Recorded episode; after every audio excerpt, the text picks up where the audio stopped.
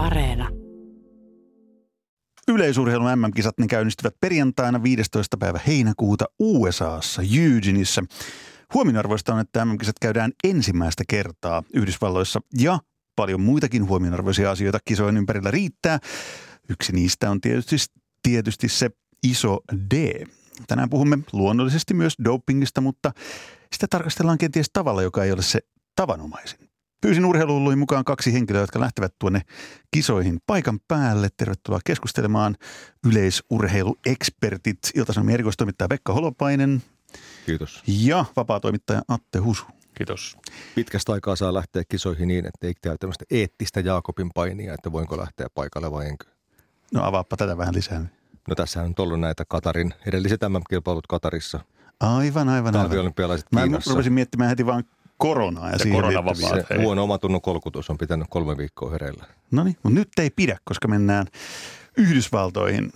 The Land of the Free kutsuu, kutsuu teitä ihan tuota pikaa, mutta sitä ennen, ennen kuin te lähdette sinne, niin ehditään, ehditään puimaan kaikki, mikä on näissä kisoissa mielenkiintoista, mutta kyllä meidän täytyy aloittaa kliseisen sinivalkoisesti. Eli yleisurheilu MM-kisoista Suomeen tulee kaksi mitallia, piste. Oliver Helander Keihäs ja Krista Tervo Moukari. Onko lisättävää, Pekka Holopainen? Onko vähennettävää ehkä enemmänkin? Okei, okei. Eli siis vaan yksi. Voi ei. No kyllähän MM-mitalit on, on kireessä, eli, eli 2015 on Pitkämäki viimeisillä bensoillaan sellaisen vielä sieltä kairas. Ää, ilman muuta on, on tiedetty jo pitkään, että Oliver Helander on se urheilija, jolla se on realistisinta, mikäli hän on terve ja kunnossa. No nyt Turussa kesäkuussa hän näytti olevansa vähintään kohtuullisessa kunnossa, mutta edelleen Oliverilta puuttuu se yhdistelmä, että karsinta – josta rutiininomaisesti loppukilpailu ja siellä hyvä suoritus. Siinä on monta kysymysmerkkiä vielä, mutta hän on näistä urheilijoista, kun Suomi sinne lähettää, niin se, jolle se suorituskyvyn puolesta on ihan täyttä realismia. Niin Atte Husu, sä kirjoitit jokin aika sitten, että Helanderin lähes 90-metrinen keihäskaari Paavanurmin, Paavanurmin kisoissa ei ollut millään mittarilla yllätys, mutta kyllä se monet taisi silti yllättää. Mikä se tämä oli? No mun mielestä on hyvin kummallista, että miksi olisi yllätys, kun mietitään, että kaveri on tota kyseistä metrilukemaa kolkutellut jo neljä vuotta sitten ja sen jälkeen kaikki tietää tämän vammahistorian olkapäät, lähentäjät, mitä ikinä on ollutkaan ja nyt kuitenkin pitkämään valmennukseen päästyään, niin pääsi ensimmäistä kertaa aikoihin käytännössä aikuisurallaan ensimmäistä kertaa puhtaan harjoituskauden vetämään, siis lähes juuri kevään kynnyksellä pieniä vaivoja, mutta ihmettelisin, tai olisin ihmetellyt, jos keppi olisi lentänyt. Ja tässähän on se, että Tero Pitkämäki ikään kuin auktoriteetillaan, niin hän pakotti harjoituskaudella Helanderin läpi sellaisista tilanteista, joissa hän jonkun muun alaisuudessa olisi pistänyt pyyhkeen kehään. Tämä on hyvin olennaista. Avaa vähän, Ja tässä mitä, mitä konkreettisesti se tarkoittaa? sitä, että kun nyt tuntuu pahalta ja tuntuu ehkä vähän kipeältä ja muuta, niin Pitkämäki ehkä ei siinä kohtaa kantanut maitokaakao kouraan, että, että lopetetaan nyt vähäksi aikaa. Niin sanotaan näin, että siis kuitenkin niin kuin Pitkämäki on auktoriteettina sellainen, että kun Näin sulla on juuri. seitsemän arvokisamitalia, niin tällaista kaveria on helppoa myös Silloin uskoa. tehdään niin kuin Tero sanoo. Ja sitten tässä on se ihana jatkumo, että siinä missä Aki Parviainen koulutti Antti Ruuskasesta arvokisa menestyjän, niin mä näen tässä Pitkämään ja Helanderin tilanteessa hyvin paljon samaa. Eli nyt Pitkämäki tekee Helanderista arvokisa heittäjän ja menestyjän. Suomalaisittain onko tämä nyt sitten niin, että Helander on ainoa toivo, aika paljon peruutuksiakin tullut, Saara Kuivisto, sitten naisten pika-aidoista. No toki näissä nyt ei ollut sellaista huippumenestyspotentiaalia alun perinkään olemassa. Kyllä, kyllä, mutta et siis paljon, Joo, paljon sellaisia, kyllä. joilla olisi ollut jotain annettavaa. No sanotaan en Kuivisto oli kuitenkin mitalista. olympiafinaalikynnyksellä parissa. kyllä. Et, Mutta mitali mutta mitali on tietenkin oma juttunsa kyllä. Mutta onko suomalaiset niin purettu nyt tuossa? Helander ja ehkä Moukeren puolelta Mä sanon- Krista Tervo. Mä sanon lyhyesti tuohon mitali odottamaan sen, että vanha kunnon 30 prossaa potentiaalista toteutuu. Tämmöinen vanha Suomessa hyvin pitkälti käytetty. Ää, niin jos sulla on mainita tuo kaksi, kaksi urheilijaa, Helander, Tervo, niin, niin, niin silloin päästään olettamaan 0,6 kuusi tyyppisesti, niin se ei ole vielä ihan yhtä mitalia, mutta katsotaan nyt miten käy. Se ei tarkoita sitä, että siellä ei tulisi kuitenkin urheilijoiden omaan tasoon nähdä erinomaisia suorituksia. No keitä ne urheilijat on, joita, no, joita Senni Salminen, ehkä Ella Junnila, Kristian Pulli, mikä niin on mahdotonta. Niin ei Suomen yleisurheilu kuitenkaan siinä kuuluisessa ei. isossa kuvassa näytä niin kauhean huonolta. Ja tietenkin se on ikävää, kun mainitsit, että Korte ja Kuivisto laittoi, tota niin, laittoi pyyhkeen aula mm osalta, että ainahan suomalaisilla on myös itseisarvo siinä ja kaikille maailman kansoille, että se oma joukkue olisi mahdollisimman suuri – kyllä se lisää niitä kisojen mielenkiintoarvoa kovasti. Ihan varmasti, ihan varmasti. Mutta hei, siis nämä kisat, niin kuin mainitsin tuossa alussa, että on monella tavalla poikkeukselliset. Ensimmäinen lähtee ainakin siitä, että ekaa kertaa, mä en edes tullut ajatelleeksi, mutta sitten vaan yhtäkkiä tajusin Minna Lindgrenin kanssa itse asiassa, mm-hmm. joka kohta pääsee vauhtiin pakinansa kanssa, niin Minna vaan muistutti, että nämä on ekaa, ekaa kertaa yleisurheilun MM-kisat Yhdysvalloissa. Joo, 15, 15 järjestäjämaa kyllä. Ja tota, syyhän on siinä on monta syytä. Yleisurheilu on Yhdysvalloissa pikkulaji. Olkoonkin, että Yhdysvallat on tietenkin MM-kisojen mitalihistorian ykkösmaa. Oregonissa, missä ne kisat nyt pidetään, siellä sentään yleisurheilu on melko merkittävä laji. Niin, se on vähän niin kuin Yhdysvaltojen yleisurheilun mekka. mekka. Kyllä. No niin. Toinen asia on se, että Yhdysvalloissa kisat järjestetään niin, että se on bisnekseltään kestävä. Ja siellä ei tähästi ole nähty missään, että olisi järkevää pitää yleisön kilpailut, joten niitä ei ole sitten myöskään järjestetty. Kolmas asia, siellä on ollut erittäin vähän yleisurheilun MM-kisoihin sopivia stadioneita. Nyt Hayward Field rakennettu uudestaan 30 000 katsojaa, mikä on minimi. Et nyt löytyy areena, missä ne voi pitää. Että tässä on tällaisia useita, useita tärkeitä muuttujia. Niin se oikein. Se unohtuu varmaan tosi usein, että kuinka pikkulajista kuitenkin puhutaan niin kuin Yhdysvaltain. Yleisurheilu on se, mitä joukkueelajista jää yli. Mutta sanotaan näin, että kuitenkin siis kaikki muistaa, äh, MM-kisat on 83 asti järjestetty, niin sitten kuitenkin sen jälkeen Los Angeles isännön olympialaisia, Atla- Atlanta, Atlanta 96 toki. ja nämä, nämä kisat on, varsinkin jälkimmäiset on niistä ainakin henkilökohtaisesti isot isot muistot juuri yleisurheilun osalta. että sinänsä niin kuin on ollut tapetilla, mutta Kyllä, kyllä mutta tuohon, suhteut, tuohon suhteutettuna. Se on jännä, että miten sit niinku itse yleisurheilu. Yleisurheilun supertähdet ovat Yhdysvalloissa merkittäviä olympiakisojen alla ja aikana. Mä muistan erittäin hyvin, valitettavasti muistan, vuonna 1983 Hesari kävi muistaakseni Yhdysvaltain mestaruuskilpailuissa. Silloin oli tulossa Helsingissä ekat MM-kilpailut. Ja siellä oli tällaisia juoksijoita kuin Michael Franks ja olisiko ollut Alonso Babers, 400 metrin juoksijoita, jotka ei ollut kuullutkaan tällaisista kisoista, että mihin tässä oikein nyt karsitaan. No vuotta myöhemmin Babers taas voittaa olympiakultaa ja taisi kumpikin ottaa Helsingissä vielä mitalinkin, että että siitä on tultu tietysti pitkä matka tähän nykyiseen arvostukseen. Niin hyvä muistutus siitä, että kuinka lyhyt historia kuitenkin näillä kisoilla on. Mutta hei, sitten otetaan vauhtia meidän päivän yhteen pääteemaan tai katsotaan minkälainen siitä kehkeytyy. Nimittäin ei voi olla sitä isoa d mainitsematta ja otetaan siihen ehkä vähän toisenlainen näkökulma kohta, mutta siihen otetaan alustukseksi Minna Lindgrenin pakina. Kuunnellaan, mitä kirjailija Lindgren tällä kertaa on keksinyt. Rajan vetäminen harmaalle alueelle on aina vaikeata, oikeastaan keinotekoista, ellei jopa mahdotonta. Siksi Juval Hararkin on sitä mieltä, että kaikki ihmisen aiheuttamat ongelmat alkoivat siitä, kun me asetuimme aloillemme ja aloimme viljellä maata. Silloin vedettiin ensimmäiset rajat joskus 10 000 vuotta sitten. Älä kävele minun pellollani ajattelu johti pian myös siihen, että oli määriteltävä rajoja sille, mikä kaikki oli kiellettyä. Ammattiurheilu on raakaa peliä, jossa ketään ei kiinnosta mikään muu kuin voitto. Olin hyvä kakkonen, ei ole entisen urheilijan mielellään toistelema lause, sen enempää kuin junnutasolla arvostettaisiin hyvää häviäjää, sillä vain huonosta häviäjästä tulee huippuurheilijoita. Andre Agassekin sanoi, ettei koskaan nauttinut erityisesti voittamisesta, koska siihen tavallaan tottui, mutta häviämistä hän vihasi eikä milloinkaan oppinut sietämään sitä. Kun tällaisella urheilijaluonteella lähdetään tavoittelemaan menestystä arvokisoista, kaikki pannaan peliin. Ja kyllä kaikki keinot ovat silloin sallittuja. Tai jos haluatte, kaikki sallitut keinot ovat sallittuja. Ja tässä on se rajan vetämisen suunnaton tekopyhyys, jota kukaan muu kuin penkkiurheileva täti-ihminen ei voi mennä sanomaan ääneen. Doping on se sana, jolla kuvataan kiellettyjen lääkeaineiden käyttöä urheilijan valmennuksesta. Niiden lisäksi on valtava määrä muuta lääketiedettä, jolla urheilija lääkitään huippusuoritukseen, mutta niitä emme kutsu dopingiksi, vaikka kukaan ei tiedä, missä raja menee. Sallitut aineet kuvataan meille puhtaiksi, haha, ikään kuin ne olisivat yhtään sen puhtaampia kuin ne kielletyt aineet, joiden kieltämisen perusteet ovat paitsi hatarat ja tekopyhät, myös alati muuttuvat. Joten huippuurheilun puhdas moraali on tämä. Kaikki, mikä ei ole kiellettyä, on sallittua. Ja sallittua on kaikki, mistä ei jäädä kiinni. Vain se on moka, kiinni jääminen. Ja muistakaa rakkaat ihmiset, että yhä enemmän kemiallisia ja lääketieteellisiä keinoja käytetään siihen, että urheilija kestää harjoittelun ja palautuu suorituksistaan, ei niinkään yksittäisen kisasuorituksen parantamiseen. Ja kun samalle kesälle sattuu kaksi arvokisaa ja välissä on vain kuusi viikkoa, palautumiseen tarvitaan tavallista tarkempaa lääkitystä. Eniten tänä kesänä jännitetään, kuinka moni jää kiinni siitä, mitä kaikki tekevät, vaikka kieltävät tekevänsä. Eikö olisi paljon helpompaa unohtaa rajanveto ja sallia sirkushevosille kaikki keinot?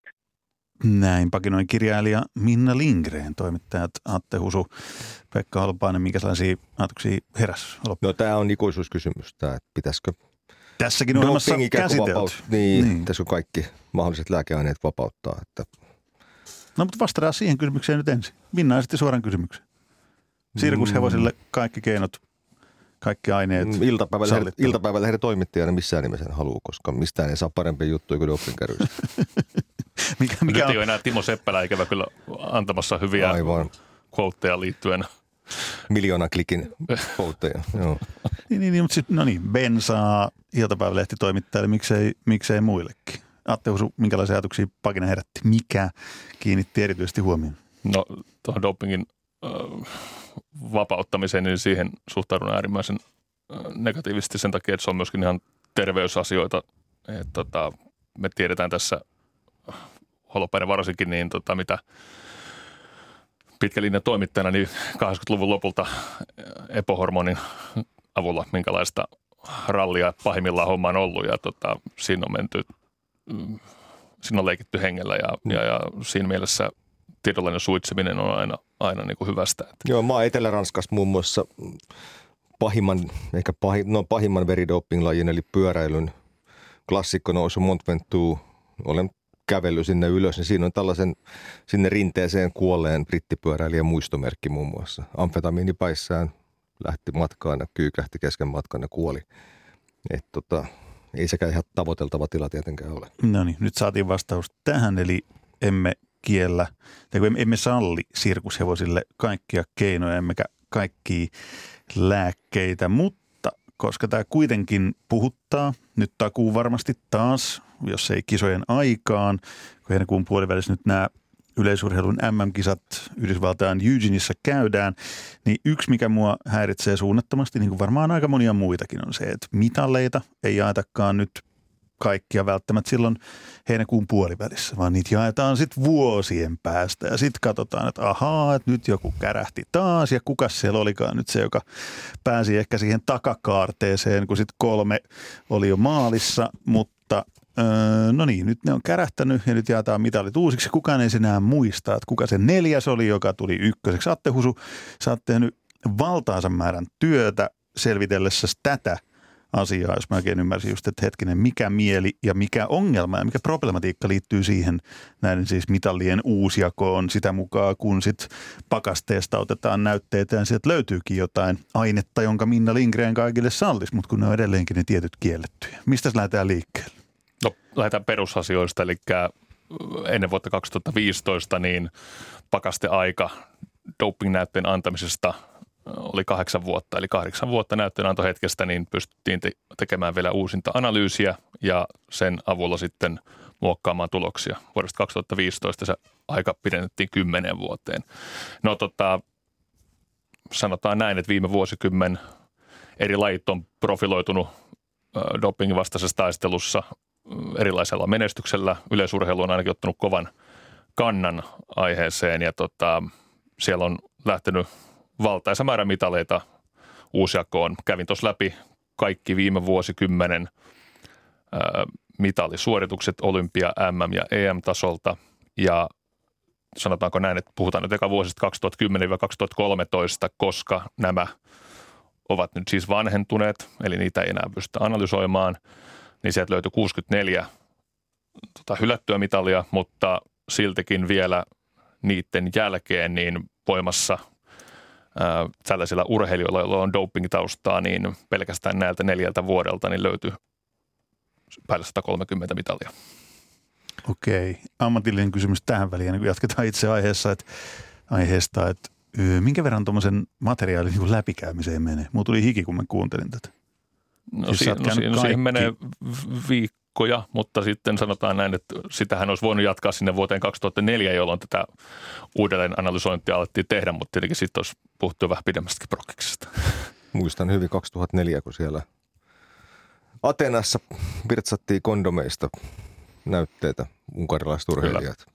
Ja näistä uudelleenjaoista, niin mehän oltiin Atte 2017 Lahden hiihtostadionilla katsomassa, kun Antti Ruskanen sai Lontoon olympiakisojen, kesäolympiakisojen hopeamitalinsa. Eli hieman tota, perspektiiviä Mut siihen. Mitä, mitä, mitä, mitä tuosta pitäisi ajatella? Mitä sä ajattelet no, kokeneena toimittajana, kun mua, mua, mua niin kuin sieppaa se, että tulee nämä uudelleenjaot. Ihan vaan, totta kai se on no, hyvä, että on... jos joku on käyttänyt kiellettyä aineita, niin hyvä, että se kärähtää, mutta sitten kun se mm. tapahtuu niin kuin vuosikausien päästä, että hei, ensinnäkin, voi ensinnäkin voidaan sanoa niin, että jos joku kärähtää, niin voidaan pohtia sitä, että onko mielekästä nostaa sille paikalle ketään muutakaan urheilijaa. Eli kun nyt, nyt puhutaan siitä, että arvokisojen finaaleissa ei testata kaikkia.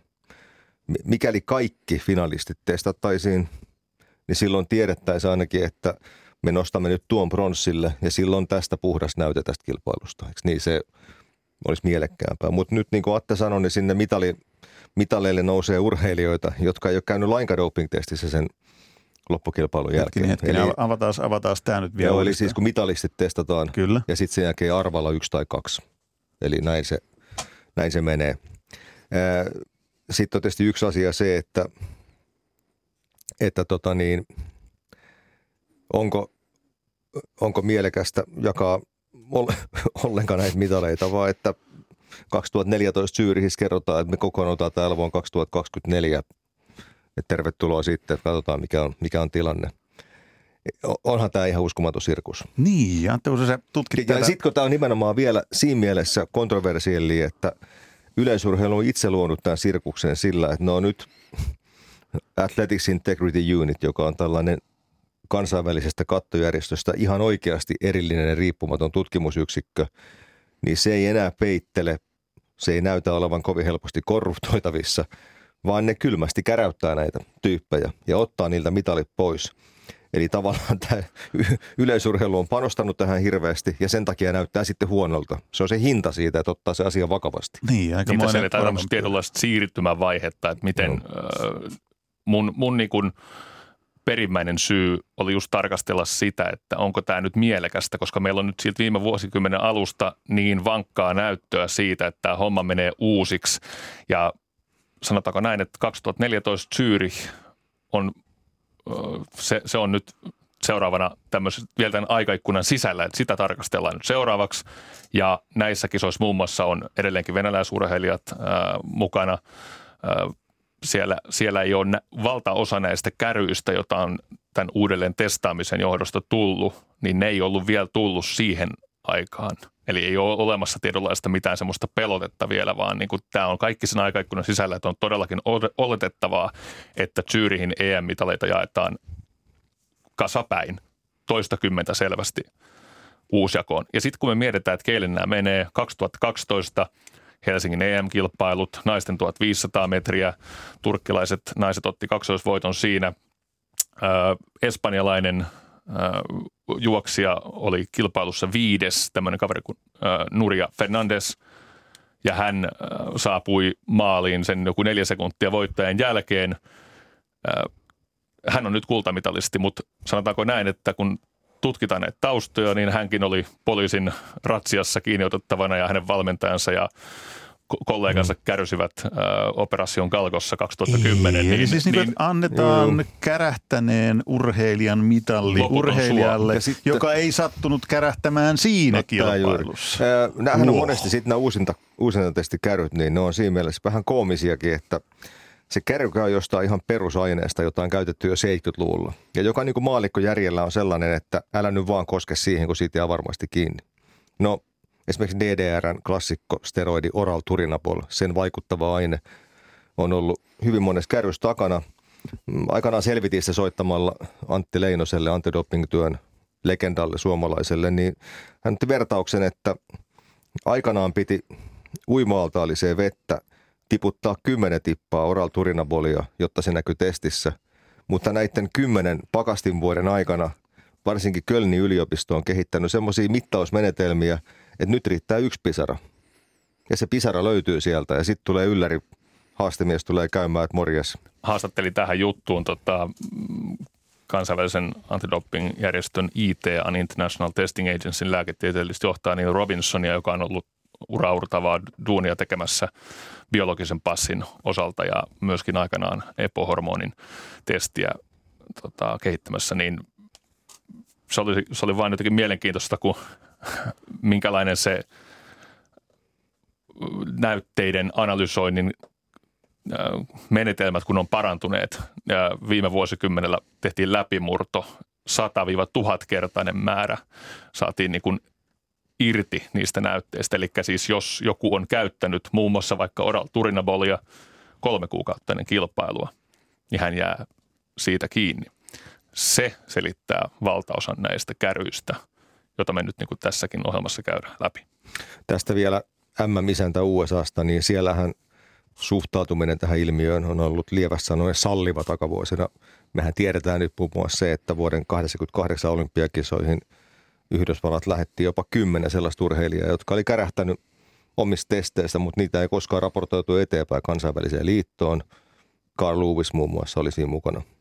Niin tämä Athletics Unit on pystynyt karsimaan tosi paljon tällaista – ja tämä kaikki lähti liikkeelle siitä 2015 valtavasta korruptioskandaalista kansainvälisessä liitossa. Näyttää siltä, että AIU ainakin tähän asti siis yritelmistä paras.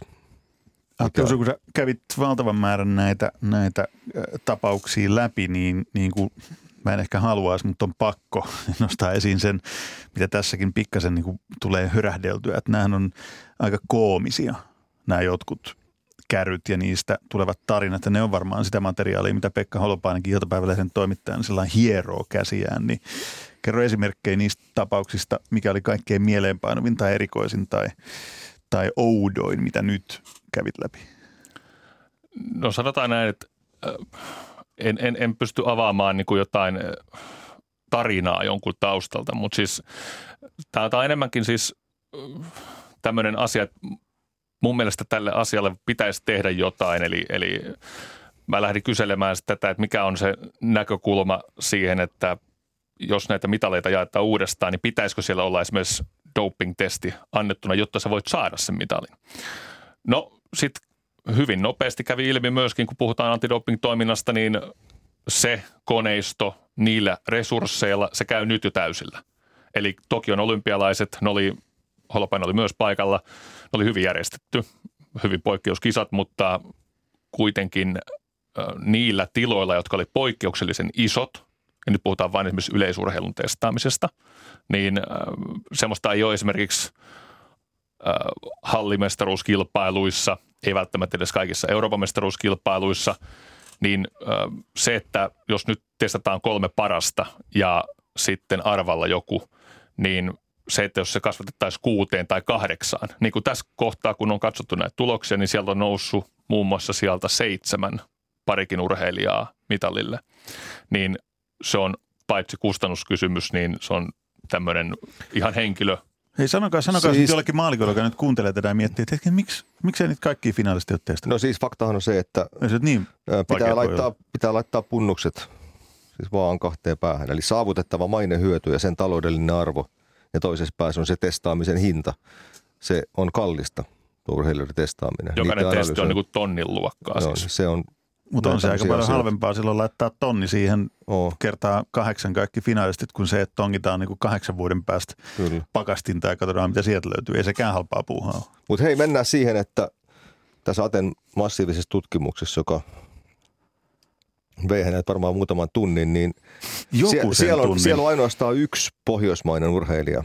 Listalla Chaisimain Dure, norjalainen pikajuoksija, ja hänkin on kannabiksesta, joka on, mä oon sitä mieltä, että kaikki tällaiset huumeet, kokaiini, kannabis pitäisi siirtää kokonaan varalistolta pois poliisin asiaksi. Ne ei kuulu millään tavalla. Täysin samaa mieltä. Niin tota, mielenkiintoista on se, että tämän hetken urheilun yleisön megatähdistä, jos katsotaan amerikkalaisia parhaita urheilijoita, Devon Allen, josta kyllä saattaa tulla megatähti, mutta se tapahtuu sitten jenkkifutiksen puolella, jonne hänellä on NFL-sopimus. On, on, on Fischer 26, 30, 10, Eiting Moo. Mutta jännä tilanne, niin Yhdysvalloilla ei tällä hetkellä ole tällaista Carl Lewisin tasosta megatähteä lainkaan. Sen sijaan sanoisin, että kovimmat starat koko sirkuksessa tällä hetkellä, ne on pohjoismaalaisia. Ne on Duplantis, Warholm ja Jakob Ingebrigtsen. Tilanne on tosi mielenkiintoinen. Nopeasti otan kiinni tuohon, kun mainitsit pohjoismaalaisen, niin löytyyhän sieltä Abeba Arekaavi ja, ja Merat Vahta, mutta, No toki. mutta siis he on ostourheilijoita, nyt sallittakoon tämä termi, mutta, tota, mutta joka tapauksessa ö, ei, ei, ei ole pohjoismainen edustus tällä kyseisellä listalla kovin, kovin kummosta. Nyt ö, yksi tärkeä osa sitä tai tätä tutkimusta oli se, että kun tehdään tämmöistä näillä resursseilla testaamista, niin se on hyvin pitkälti pakko olla semmoista kohdennettua, mutta jotenkin herää ainakin tässä kohtaa kysymys, että, että pitäisikö sitä kohdennusta tehdä sitten kansallisuuden takia. Se on varmaankin venäläisten kohdalla ollut aika lailla ihan oikeutettua, mutta sitten kuitenkin ei isossa ole kuvassa ainoa, eikä ole ainoa. juuri näin. Et, et, tota, ei ole olemassa jamaikalaista pikajuoksujoukkuetta, jossa ei olisi jonkin, jollakin urheilijalla näistä neljästä doping-taustaa. Kun mä kuuntelen teitä, niin koko ajan palaan niin kuin Minna Lindgrenin pakinaan ja uudestaan ja uudestaan siihen, että kaikki mikä ei ole kiellettyä, niin kaikki on sallittua ja kyse on tietysti aina siitä niin kuin No rajanvedosta. siis ei nyt tässä niinku pietaroida muiden ongelmissa ihan Niin. liikaa. Otetaan vuodesta 60 vuoteen 2009, niin kaikki suomalaiset miesten hiihtoviestijoukkueet, jotka oli saavuttanut arvokisamitalin, jokaisessa joukkueessa oli vähintään yksi urheilija, jolla myöhemmin tai silloin oli ongelmia dopingin kanssa. 2009 joukkueessa tällaisia urheilijoita ei enää ollut, mutta että, että tota, No niin, just, just tätä mä niin kuin hän- a- No. ajoin takaa, että, että se on niin valtavan Kyllä, laaja kyllä. ollut ja on ihan varmasti yhä tavalla tai toisella, mutta kun tämä on ratkaisukeskeinen ohjelma, niin mitä sillä asialla nyt sitten tehdään? No yksi olisi mun mielestä, tuossa Ate kanssa puhuttiin Se on kymmenes minuutissa lämpiössä, ratkaistaan doping kuuluisassa urheiluhullujen lämpiössä. Eli urheilija, joka antaa positiivisen doping-näytteen, olisi ihan paikallaan sellainen sääntö, että se mitätöi kaikki sinun saavutuksessa vaikka kolmien edellisten arvokisojen tai edeltäneen olympiadin ajalta. Kaikki pyyhitään pois. Se olisi jo melkoinen pelote, väitän, Eli ettei menettäisikään vaan juuri sitä, vaan mistä myös, on kerätty. myös No, takautumasta. aika hyvä, mutta sitten sit me jaettaisiin mitalleja niin kuin 30 vuoden takaa Meillähän on. Suomessa sotasyyllisyysoikeudenkäynti. Se oli takautuvaa lainsäädäntöä, että meiltä voisi hakea jotain juridista osaamista tähän. Löytyy täältä. Mitä mieltä? Oliko tämä nyt se, mihin te No lämpiössä, tää niin studioon, tähän studioon kävelitte, niin tämä oli se lopputulema. No tässä me oltiin samaa mieltä, mutta sitten tässä kun tuli haasteltua jokunen henkilö tähän, tähän juttuun, niin tota, dopingin kriminalisointi oli heidän ratkaisunsa. Eli kyllä sen on tehneet Italia, Itävalta, Ranska, nyt ainakin mainitakseni Ja muutama sitten- maita. ei se olisi enää tämä niin urheilun oma, soveltavin, soveltavin osin joukko muita maita. Kyllä. ettei se olisi enää niin kuin urheilu yksittäinen saarekkeena, jossa Toki- toki urheilu doping- jakaa rangaistukset urheilupiireissä, vaan että se on ihan Jussi, niin kuin, doping on toki Suomessakin pitkälti kriminalisoitu. Ei käytön osalta, mutta dopingin aineiden niin, niiden saatavuus perustuu tuominen. lähes aina laittomaan maahantuontiin Kyllä, ja niin edelleen. Muun muassa erään pienehkön lajijärjestön lajiliiton toiminnan johtaja sai muistaakseni vajaa kymmenen vuotta sitten neljän vuoden vankeustuomion näistä asioista. Eli, eli kyllä, kyllä. kyllä, se on osittain Mutta jos kriminalisoitu. urheilija käyttää dopingia, niin se ei ole kriminalisoitava teko. Joo, se voi silloin olla niin, että hän on vaikka tietoisesti ostanut laittomasti maahan tuotua dopingainetta, niin siitä nyt sitten voidaan joku rikos leipoa, mutta lähtökohtaisesti ei. Eli dopingin kriminalisointi. Se olisi se yksi juttu. Muita keinoja, millä päästään siihen, että sirkus päättyy jossain vaiheessa. Huippurheilun lopettaminen. No niin. Mutta siis se, se, mut, mut, mut, se, mut siitä me voidaan olla varmaan ihan samaa mieltä, että, että äh, nykyisellään, kun me tarkastellaan noita lukemia, niin ei tämä ole mielekästä. Ei ole mielekästä antaa mitaleja eteenpäin urheilijoille, joilla on heilläkin doping-taustaa, niin jollain tavalla niin kuin tiettyjä, äh, tiettyjä tota, muutoksia tarvitaan. Onko se testi jonkinnäköisenä vaatimuksena sille, että voit saada mitalin? Sanotaanko näin, että tämmöinen ihan mielenkiintoinen pointti tuli, että no sit pitäisi olla oikeus vaatia testiä esimerkiksi siellä 11 olevalta. Että niin kuin, mutta eihän se, sehän on vaan sääntötekniikkaa. Jokainen joka, urheilija, joka MM-kilpailuissa siellä 11 on antanut urallaan tosi paljon doping-näytteitä. Se ei ole mikään uusi, uusi juttu tai vieras juttu. Mutta tähänkin voitaisiin ihan oikeasti, niin kun, jos halutaan läpinäkyvyyttä, niin kyllä mulla No mä, mä, mä, mä näkisin mielelläni esimerkiksi nyt Eugeneissa, että kun vaikka miesten sataisen esittelyt tulee, niin siinä mainitaan esimerkiksi kuinka monta doping-testiä kukin siinä viivalla on antanut. Muistan 2017 Justin Gatlinin asioidenhoitaja Renaldo Niemajahia haastattelleena, niin silloin Gatlinin testimäärät sinä vuonna oli 60 luokkaa. Ja tiedetään, että siellä on viivalla urheilijoita, joilla on testejä pikkasen päälle 5, 6, 7 tällaista. Niin onhan nämä nyt ihan erilaisen niin kuin, testipeitonkin alla. No, totta kai, näin, totta kai Gatlinilla on historia. Mä, mutta... tiedän, mä tiedän urheilijoita, jotka on tullut suoraan olympiamitalille jopa voittoon niin, että kauden aikaa ei ole tehty lainkaan doping-testiä. Ei, ei se niin kuin vierasta. Nythän siihen niin olympialaisten osalta on pikkasen puhuttu, eli nyt ei esimerkiksi päästä kilpailuihin, jos ei Joo. ole tiettyä määrää annettu. Joo. Mutta ennen se oli mahdollista, kyllä. Ennen oli mahdollista voittaa mitali, eli kun nyt puhutaan tästä kehityksestä, niin vielä 90-luvulla ja 2000-luvun alussa kyllä mahdollisuus voittaa mitali antamatta minkäännäköistä testiä. Siellä saattoi tulla testi kolmanneksi sijoittuneelle ja sitten jos se käy kävi, niin sanotaan näin, että jos olisi ollut 90-luvulla, 80-luvulla, 2000-luvun alussakin vielä tämä, että kaikki mitalliset testataan, niin no – Tuota, Jokainen voi miettiä sitä. Tietokilpailukysymys. Mikä yhdistää näitä urheilijoita? Roger Federer, Michael Jordan, LeBron James, Tiger Woods ja Rafael Nadal. No kun dopingista No ei kun se on yksi, niin... ei, mä, en, mä en väitä heidän suhteensa mitään, mutta se on eräs tuotemerkki, joka mm-hmm. liittyy hyvin läheisesti näihin yleisöllä kilpailuihin tämän tuotemerkin kotipaikkaan. Nike. Kyllä. Aa, Nike no, Oregon. Kyllä. Niinpä, niinpä. Ja no, mi- nämä, mitäs, nämä Eugenein kisat tietysti on se, että, että ilman Naikin vahvaa vaikuttamista, niin näitä kisoja ei sieltä tietenkään pidettäisi. Siitä yleisurheiluasemasta Oregonissa on hyvin symbolinen tieto se, että nämä mainitut urheilijat on Naikin kaikkia aikojen nimekkäimpiä urheilijoita. Ja niitä löytyy vielä lisääkin. Mutta kellään heistä ei ole patsasta siellä Naikin päämaja edustalla, mutta – Eugenilaisella kestävyysjuoksijalla Steve Prefontainilla on. Se on hyvin tota, mielenkiintoinen. Nuorena kuollut Lasse Viränin aikalaisjuoksija. Ja hänellä on patsas siellä. Ja tämä Timanttiliikan osakilpailu Eugenis on nimetty hänen mukaansa. Tämä, tämä Steve Prefontainen legacy elää siellä tosi vahvana. Ja se tavallaan myös kuvaa sitä, että jos nämä kisat täytyy Yhdysvalloissa järjestää, niin olemme aivan oikeassa paikassa – niiden parissa. Ja nyt tietyllä tavalla sitten tämä toinen puoli jälleen syitä, miksi tämä juttu tuli tehtyä, niin, niin liittyy juuri Oregoniin, Oregon Projectiin, Nikeen, Alberto Salazariin. Niin mahtaako Salazar olla paikalla? no niin hei, otetaan, Ei ehkä. Otetaan muuten Salazar lyhyesti käsittelyyn vielä avataan niille, muist, jotka, niille jotka ei, ei, ei kaveri tiedä tai tunne. Muista kaveri parhaiten siitä, että 81 hän voitti New Yorkin maratonin näytöstyyliin 208 ja sitten porilaistunut Jukka Toivola juoksi kakkoseksi ajalla 20.52, mikä oli niin kuin sensaatiomaista. Kuten New York Times kirjoitti muistaakseni, että Toivola tanssi yli Salasarin tappamien ruumiiden. kyllä, kyllä. Nyt no, sitten tietysti Salasar on kunnostautunut monessa muussakin ja – kyllähän nyt tietenkin tämä hänen sulkemisensa toiminnasta doping-rikkeiden takia, niin lyö aivan valtava varjon Mo Farahin, Galen Rappin ja kumppanien Sifan ja, Hassanin. ja Sivan Hassanin saavutusten ylle. Ja siis nyt tullaan just siihen, että kuitenkin nämä... Äh, ja ne on Aikin projekti. Juuri näin.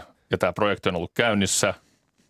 Me tehdään kohdennettua testausta, niin ainakin tämän Neil Robinsonin ITAn lääketieteellisen johtajan näkemys oli selvä, että hän ei pysty vaikuttamaan siis olympialaisten ulkopuolella, että mitä esimerkiksi testataan, missä on kohdennettua, mutta kyllä sanotaanko yleisurheilua seuraavana näkisin mielelläni sen, että Mo Farah, Sifan Hassan ja kumppanit on äärimmäisen kovan teistipatteriston niin alla mitä tulee näihin uudelleen testauksiin. Se, mikä tässä ja varmaan ovatkin. polveilee niin ihanasti ja mä koitan koko ajan pysyä kärryillä, että missä mennään. dataa siis. Mutta se, mikä tähän koko aiheeseen niin kuin ehkä eniten liittyy, on se, mitä Minna Lindgrenin pakinassa tapailtiin, että se läpinäkyvyys, että joku, joku selkeys, läpinäkyvyys, ne säännöt, ne pitäisi olla niin, eihän ne aukottomat voi koskaan olla, koska ei me nyt dopingia meidän elinaikana pysty urheilusta, huippurheilusta kitkemään, se on varmaan ihan selvää, mutta että se läpinäkyvyys, selkeys, testaamisen semmoiset, no mitkä ne ei, on? Ei, niin se, se on ihan raamit. mahdoton. Mä ymmärrän mutta Minna, joku, joku... Minnan idealismin siinä, mutta kun kyse on juridiikasta, kyse on kemiasta, monimutkaisesta kemiasta – sellaista kirjoitettua läpinäkyvyyttä on ihan mahdoton saavuttaa. Niin. Ja me puhutaan niin. nyt kuitenkin yes. yksilöurheilusta. Me puhutaan siitä, että valtaosalla esimerkiksi Eugenissäkin kilpailevista urheilijoista, nyt tähdet pois lukien, niin on se sitten Keniassa, mistä tahansa muualta Afrikasta, niin äh, nämä lähtökohdat, millä mennään, että ruokitaan mahdollisesti kokonaista kylää, niin tämä ei ole sama asia kuin suomalainen perhe haluaa mm. pojastaan NHL Joo, mulla on tähän loistava, ja loistava esimerkki. euroa laittaa vuosi, vuosittain siihen. Atte muistaa Moses Kiptanu, joka voitti muistaakseni neljä hestejuoksua MM-kultaa peräkkäin. Ja hän oli jo vanhennut, ikääntynyt juoksija. Ja hyvä ystävämme, manageri Jukka Härkönen kysyi häneltä joskus lentokentälle, että miten sä Moses vielä niin jaksat. Niin se näytti jalkoja ja sanoi, että näiden jalkojen varassa on 40 ihmisen toimeentulo. Siksi mm. mä jaksan. Ja sitten mä en kiptanuista väitänyt mitään. Jos tällaisen henkilön sanotaan, että 40 ihmistä syö vähän huonosti sitä ukrainalaista vehnää tai sitten sä otat epoa, niin mä en näe sitä kynnystä nyt tässä ihan tämmöisenä Mont Blancin korkusena edessäni. No juu, tossahan, niin, se, tossahan se maalataan aika, aika karusti, niin mutta realistisesti siis se, että, että niin yleisurheilu, on oikeasti, on? yleisurheilu on oikeasti globaali laji ja sitä pitää tarkastella myös näiden muuttujien kautta. Ei pidä lähteä missään nimessä siihen, että, että, että leimataan lajia. Että siis siinä on Esimerkiksi golf ja tennis ei ole lainkaan samalla tavalla globaalia lajeja, vaikka näin ajatellaan. Ne on toki siis hyvinvoivia valkoisten ihmisten globaaleja lajeja.